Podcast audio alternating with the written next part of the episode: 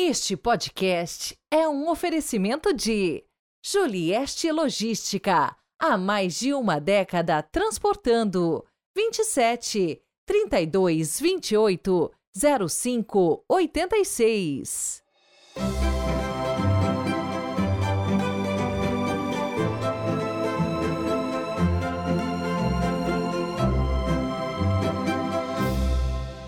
Sexto domingo do tempo comum, 11 de fevereiro de 2024. Boas-vindas a todos vocês que comigo escutam a palavra e procuram segui-la e praticá-la.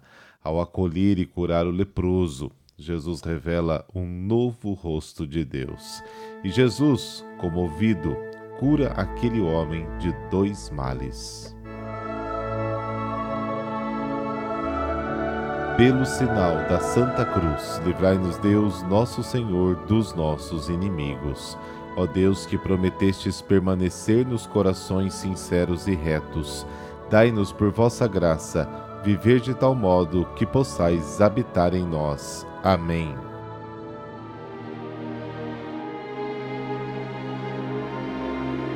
Marcos capítulo 1, versículos de 40 a 45 o Senhor esteja convosco, Ele está no meio de nós. Proclamação do Evangelho de Jesus Cristo segundo Marcos.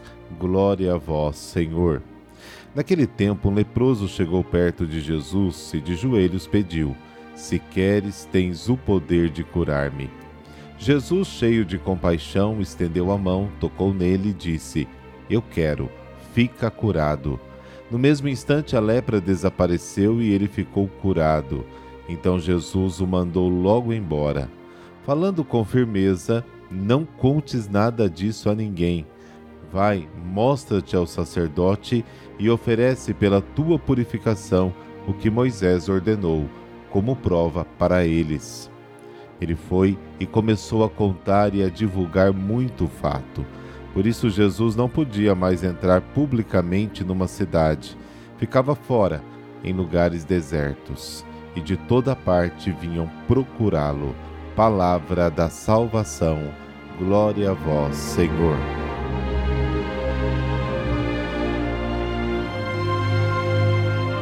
Segundo a concepção judaica da época, a lepra era a primogênita da morte. Jó capítulo 18, versículo 13. Aqueles que eram afetados por esta doença tinham que se manter separados dos outros e não podiam se aproximar de ninguém. Os leprosos eram deixados para se definhar numa morte lenta durante muito tempo. E também eram assim separados né, e tidos como pecadores, porque a lepra era considerado castigo para pecados graves. A lei judaica declarava o leproso intocável, mas para Jesus não existe lei que se aplique quando o bem de uma pessoa está envolvido. Jesus é a boa notícia de quem toca no leproso e o cura.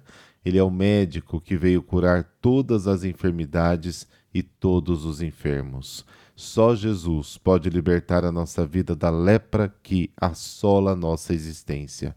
Os homens e as leis reconhecem o mal e condenam, mas só Jesus cura. O nosso direito de nos aproximarmos do Senhor não provém do fato de sermos justos e dignos, bons, santos, mas precisamente pelo fato de sermos injustos e impuros e também pecadores. O direito de precedência é dado aos doentes mais graves. Deus olha para a nossa necessidade e não para o nosso mérito. Este é o Evangelho, a boa notícia que nos salva. Deus me ama porque me ama. Minha miséria não é um obstáculo, mas uma medida de sua misericórdia. Deus não é a lei que me julga, nem a consciência que me condena. Ele é o Pai que me dá a vida e me ama mais do que a si mesmo, sem condições, tal como eu sou. A minha doença não o afasta, mas o atrai para mim com o amor que não conhece outra medida senão a da minha necessidade. Santo Tomás de Aquino escrevia: Deus não nos ama porque somos bons, mas nos torna bons justamente porque nos ama. O comportamento antipublicitário de Jesus nos lembra um provérbio importante: o bem não faz barulho e o barulho não traz bem. Quem crê com humildade, como a sogra de Pedro ou o paralítico, não precisa ser silenciado. Ele simplesmente serve e obedece. No evangelho de hoje você percebeu, Jesus cura aquele homem de dois males. Quando toca aquele homem, ele o cura do isolamento e depois cura da doença também.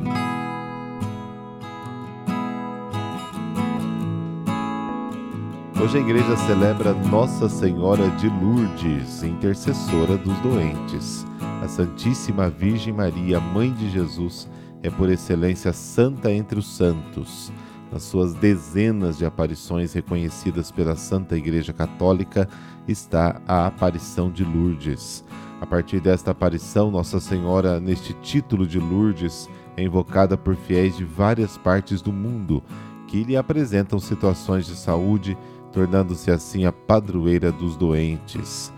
E foi no ano de 1858 que a Virgem Santíssima apareceu 18 vezes na região de Lourdes, na França, na gruta Massebiel, e a uma jovem chamada Santa Maria Bernadette de Subiru, ou Santa Bernadette. Essa santa deixou por escrito um testemunho que entrou para o ofício das leituras do dia 11 de fevereiro. Ela dizia assim: ela escreveu, na verdade. Certo dia, fui com duas meninas às margens do rio Gave buscar lenha. Ouvi um barulho, voltei-me para o prado, não vi movimento nas árvores. Levantei a cabeça e olhei para a gruta. Vi então uma senhora vestida de branco.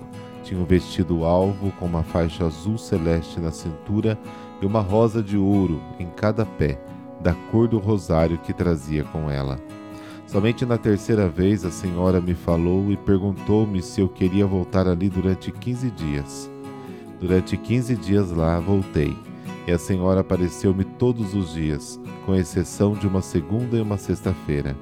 Repetiu-me várias vezes que dissesse aos sacerdotes para construir ali uma capela. Ela mandava que fosse à fonte para lavar-me e que rezasse pela conversão dos pecadores. Muitas e muitas vezes perguntei-lhe quem era, mas ela apenas sorria com bondade. Finalmente, com braços e olhos erguidos para o céu, disse-me que era a Imaculada Conceição.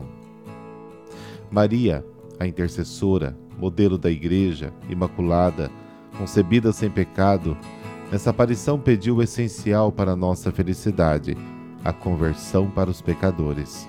Ela pediu a conversão dos pecadores pela oração, pela conversão e pela penitência.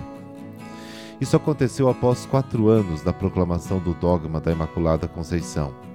Deus quis e Sua Providência Santíssima também demonstrou desta forma a infalibilidade da Igreja, que chancela do céu uma aparição da Virgem Maria em Lourdes, os milagres que aconteceram e continuam a acontecer naquele local, lá onde as multidões afluem, o clero e vários papas já estiveram.